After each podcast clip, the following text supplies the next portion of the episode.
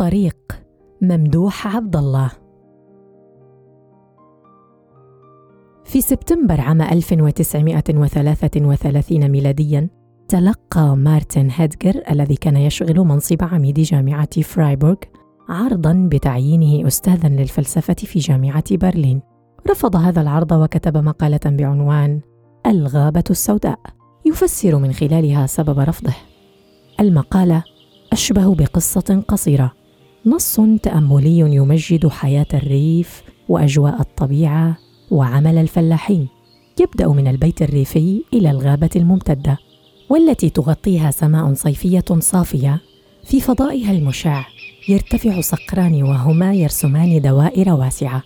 إنه أي هيدجر في هذا المكان الطبيعي لا يتأمل المنظر المحيط به بل يشعر ويحس بتحولاته من آن لآخر. من الليل إلى النهار. وفي ليل الشتاء تنفجر عاصفة ثلجية حول البيت الريفي وتأخذ في تغطية كل شيء. عندئذ يبدأ زمن الفلسفة. يصبح سؤالها بسيطا وأساسيا إذ إنه صياغة كل فكرة.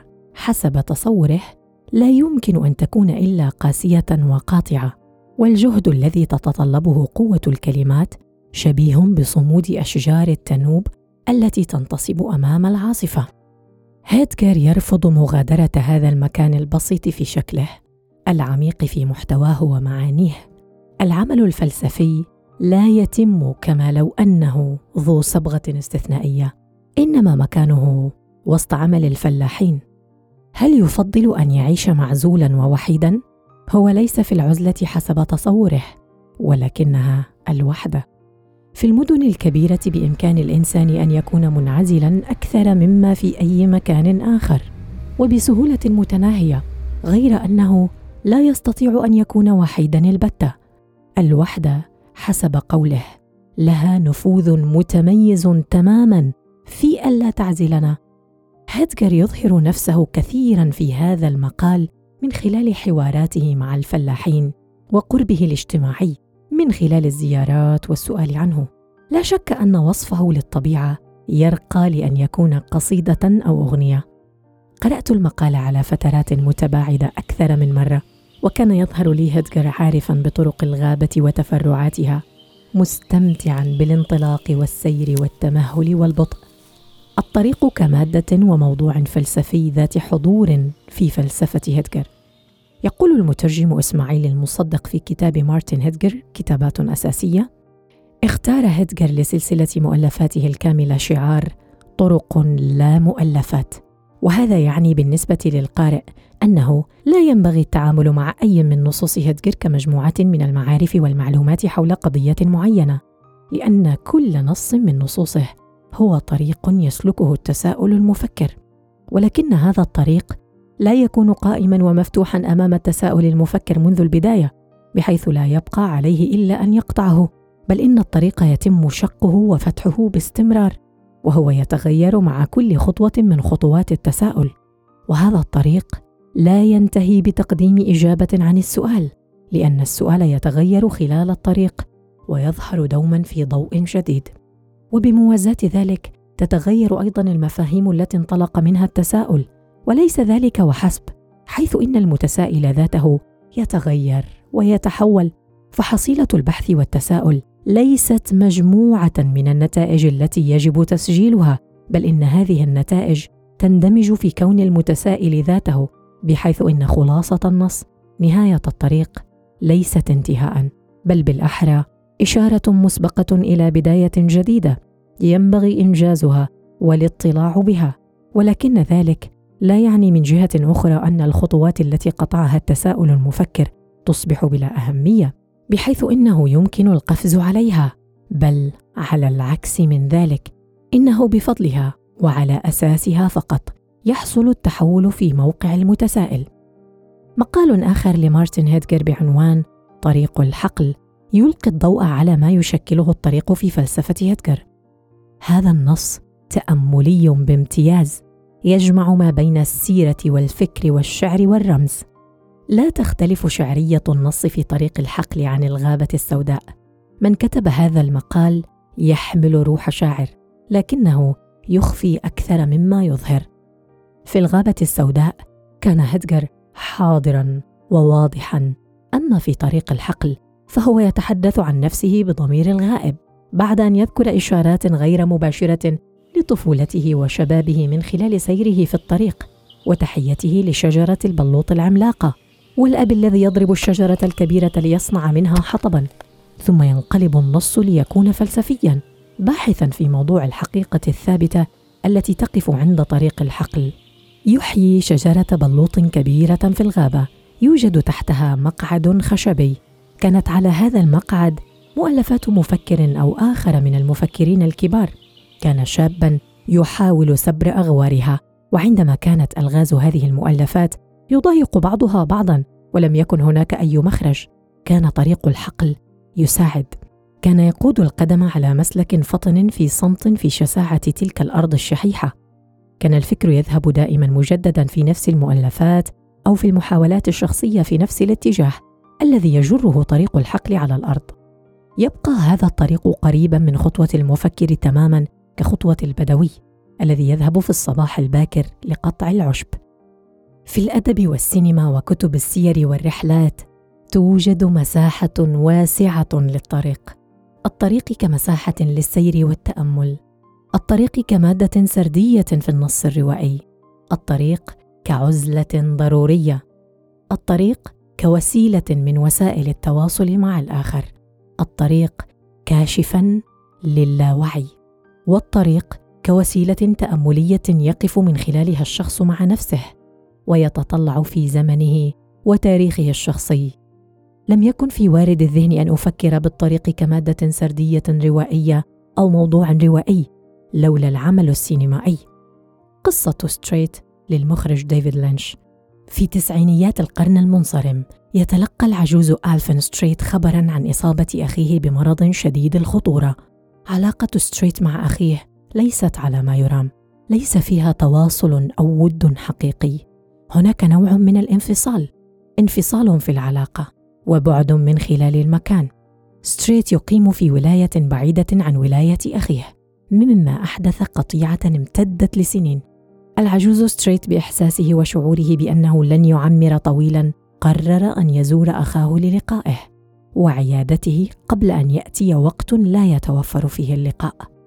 مسار القصة حتى الآن واقعي. ليس فيه ما هو استثنائي أو يثير الإشكال إذ حتى لو كان هناك إشكال وخلاف ما بين الإخوة قد يأتي وقت يأتي فيه الصلح واللقاء. لكن ستريت لن يذهب للقاء أخيه وكأنه ملك متوج. ما يسبق لقاء أخيه يبدو مهما بل ربما يفوق لقاء أخيه. أي شكل الرحلة وطبيعتها. طريقة الذهاب من منزله في ولايته إلى ولاية أخيه الأخرى. يجب أن تكون وكأن الرحلة هي مسيرة تكفير عن الذنب مسيرة تطهير داخلي ضد كل ما علق داخل روحه. قرر ستريت العجوز الذهاب لرؤية أخيه معتمدا على ذاته وإمكانياته المحدودة دون استخدام وسائل المواصلات الحديثة والسريعة. بإمكانه أن يذهب بالطائرة أو عبر النقل البري الجماعي لكنه قرر عدم الاتجاه أو استخدام هذه الوسائل وكأنه سيكون مخنوقا مع الحشود يريد أن يحقق ما يطمح إليه بفرديته قاطعة الأعشاب المخصصة للمنازل والحدائق الصغيرة ستكون هي وسيلة ألفن ستريت للرحلة للانتقال من ولاية لأخرى ورؤية أخيه. يوجد نوع من الجنون. هذه المركبة تسير ببطء، سيستغرق وقت الرحلة أضعاف الرحلة عبر الوسائل الحديثة. لن تكون هناك سرعة. الآلة بطيئة، لكن من قال إن ستريت يريد أن يصل بسرعة؟ هذا ما يريده ستريت تحديدا. ليس العجز أو الفقر هو ما يجبره على قاطعة الأعشاب. فكرته صغيرة لكن تأثيرها كبير مسيرة طويلة لوحده يريد أن يشاهد أخاه وهو بهذه الإمكانات المتواضعة. سيتعب ويصاب بالإرهاق غير أن كل هذا التعب والإرهاق خارجي. ما يتفجر داخل الروح هو الأهم وهي نجاح مسيرة ستريت. الفكرة بحد ذاتها مميزة لكن قوة الفيلم ترتكز على الطريق شكلا وموضوعا وصورة. كاميرا ديفيد لينش ليست سريعة أو خاطفة. إنها كاميرا تعطي الطريق حضورا كاملا عبر البطء والتمهل. تسير الكاميرا وكأنها ترسم قصيدة فوق الحقول والأعشاب ومزارع القمح. المناظر التي كانت تعطى في السينما الأمريكية بسرعة أصبحت بطيئة هنا تسير ببطء. لا نراها مستقلة بذاتها بل كانعكاس لتقاسيم وجه العجوز الذي يقطع الطرقات والحقول والمرتفعات. الموسيقى التصويرية لها حضور طاغ وجميل للغاية. ليست موسيقى لأجل إكمال المشهد لكنها موسيقى ذات وجود مستقل تعطي العمل الفني ميزة إضافية وتكشف عن جماليات الطريق. كاميرا ديفيد لينش التي ترتفع فوق الحقول وتسير ببطء وقاطعة الأعشاب الكبيرة التي تحصد في الحقل. كل هذه تظهر لنا كصورة مصمتة لا يشعر المشاهد بأصوات الطبيعة. أو الحشائش أو الحقل. صورة جميلة فقط لكنها ليست مكتملة دون نغمة الكمان الذي ينتقل بين نغمة وأخرى وكأنها موسيقى ريفية تصف الطبيعة ورحلة ستريت. الطريق وستريت. من المستحيل أن تشير للطريق دون أن نتحدث عن ستريت ومن المستحيل كذلك أن تتحدث عن ستريت دون أن تشير إلى الطريق. كلاهما أصبح أساس العمل الفني لا ينفصلان هذا الأساس البسيط في محتواه العظيم في عاطفته. يثبت أن السينما تستطيع أن تقدم عملا انسانيا يشعر المشاهد بالتعاطف معه دون أن يدفعه دفعا محاولا أن يستدر دموعه. ليست هناك قضية عالمية قد تثير الاختلاف والجدل. حالة فردية. عجوز يزور أخاه العجوز كذلك. لكن الوسائل وطريقة العمل الفني والحوارات والموسيقى جعلت منه عملا انسانيا عظيما وهذه مفارقة لم أستطع تصورها. أن يكون المخرج ديفيد لينش هو مخرج هذا العمل العظيم. وإن كان هذا الفيلم سيعطي خلاصة فهو أن ديفيد لينش قادر على صنع وإخراج أعمال عظيمة. لكن كما يقال لكل عمل وقته ومؤثراته. وفكر المخرج الغريب الأطوار مع شخصياته الأغرب. ما الذي حققه الطريق لالفن ستريت؟ الوحدة التأمل الحوار مع الآخر التطلع للسماء الرحبة خارج المدن. الحوار بين ستريت وبين الغرباء في الطريق هو شكل جديد من أشكال التواصل يقبل على الحوار مع الآخر تحت يقين بأنه حتى لو قطع الطريق منعزلا منفردا فهو لا يمكن أن يعيش دون وجود الآخرين. حوارات لا تحمل النصح أو تقديم خبرة الحياة. فها هو العجوز قد حمل معه رؤية طويلة في الحياة غير أنه مثل الآخرين على يقين بأنه إنسان يصيب ويخطئ ويقيم بعمل يشعر بأنه قصيدته الكبرى. في التوقف الأول يتحاور مع مراهقة هاربة من منزل عائلتها. الرؤية الاجتماعية في هذا الفيلم والمتمثلة في علاقة الأخ بأخيه تظهر بصورة أخرى عبر هذه الفتاة في مقتبل العمر وتحت الشعور بالتحرر تجد نفسها منفصلة عن عالمها. تقابل هذا العجوز الذي توقف ليلا في رحلته الطويلة كل واحد منهم يحمل هما داخليا ومشكلة اجتماعية دون تخطيط بأن يوجه نصيحة للفتاة. انخرط الفن في الحديث عن عائلته وابنته وفقدها لأبنائها تحت سلطة القانون. كان حديثه عاطفيا. كان حواره مع الفتاة حوارا قد يجريه أي فرد لآخر في لقاء غير مخطط. حديث لأجل الحديث فقط ومشاركة الحياة وتفاصيلها مع الآخرين. غير أن حديث الفن كان اطارا يرسم صورة للعائلة في هذا الفيلم. ألف في رحلته هذه كان يزور أخاه كان يزور إنسانا أي أن هناك هدفا انسانيا بحتا. هذا الهدف كان عبر الطريق. الطريق عند ألف كان مسافة فقط. مسافة تخللتها مشاركة للآخرين وحديث مع النفس واعترافات مرهقة ورثاء لمرحلة الشباب والعيش في الطرقات والحقول والتطلع إلى قبة السماء متطلعا في رحابتها وجمال النجوم. عندما انتهى الطريق كمسافة بالنسبة لالفن ستريت وعندما تطلع لايل شقيق ستريت كيف وصل أخوه إليه؟ لم يكن بحاجة إلى أي شيء آخر ولم يجري أي حوار. كان سؤالا واحدا هو الذي يشغل عقله.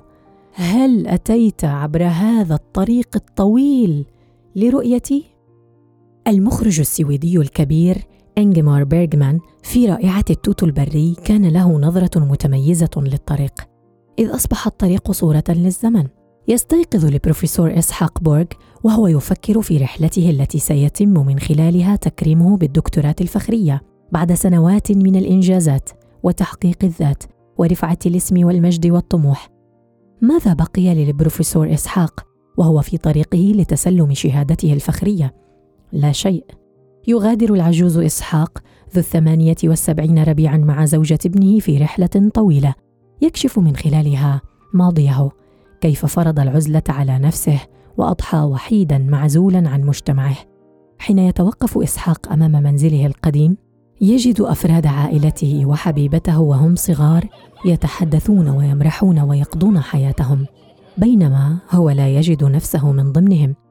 الوقت مضى ولا إمكانية لإعادة الأيام الماضية حتى يمكن إصلاح ما يمكن إصلاحه. حين يتوقف في إحدى المحطات للتزود بالوقود يرفض صاحب المحطة وزوجته أخذ مقابل الوقود. ها هنا يطلق العجوز صرخة هائلة غير مسموعة. ليتني عشت هنا.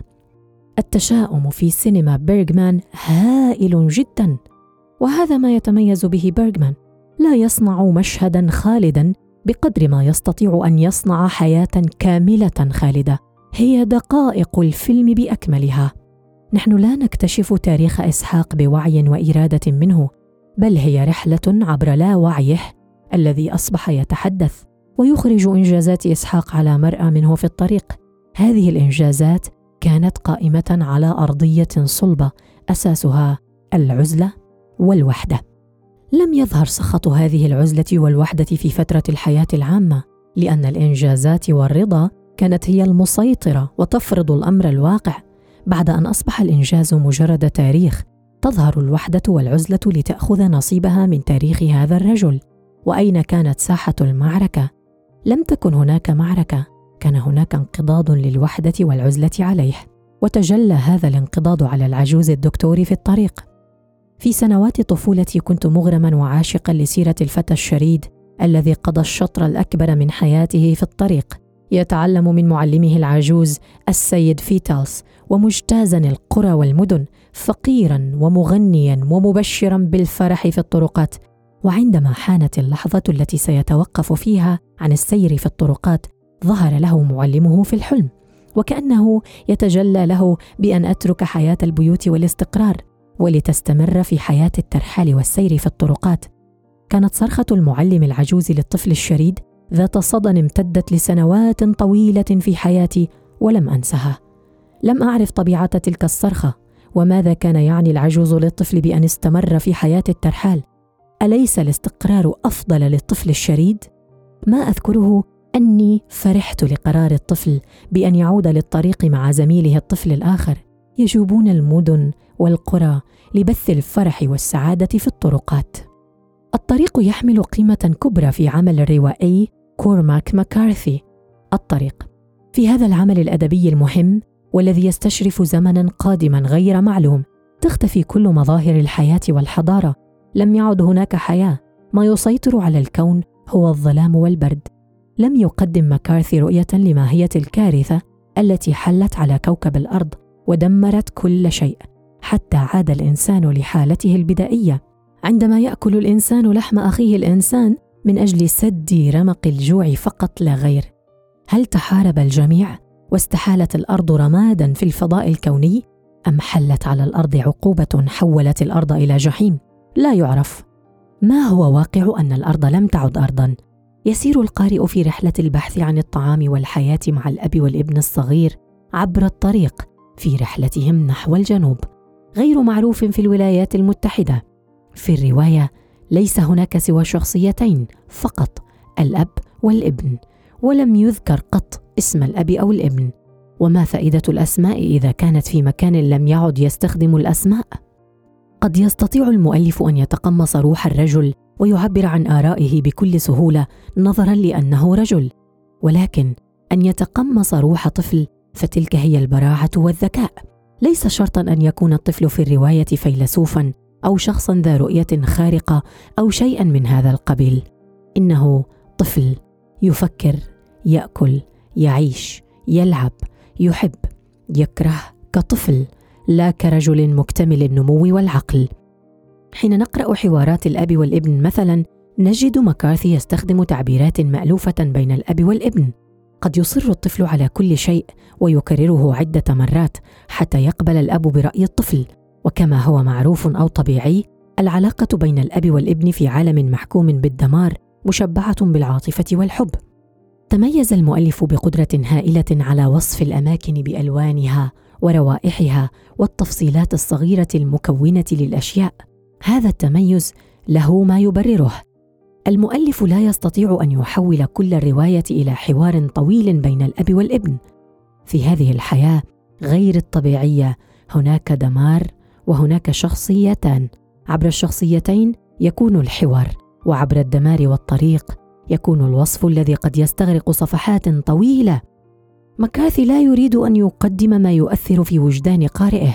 لا يهتم بالعواطف أو ما يثير إحساسهم. وكأنه يقول بأن طبيعة الكارثة والإنسان الحي الذي يبحث عما يسد رمقه ويجعله حيا بحد ذاتها جديرة بالتعاطف. أي أن السرد الروائي محايد. غايته رسم صورة لطبيعة المشهد.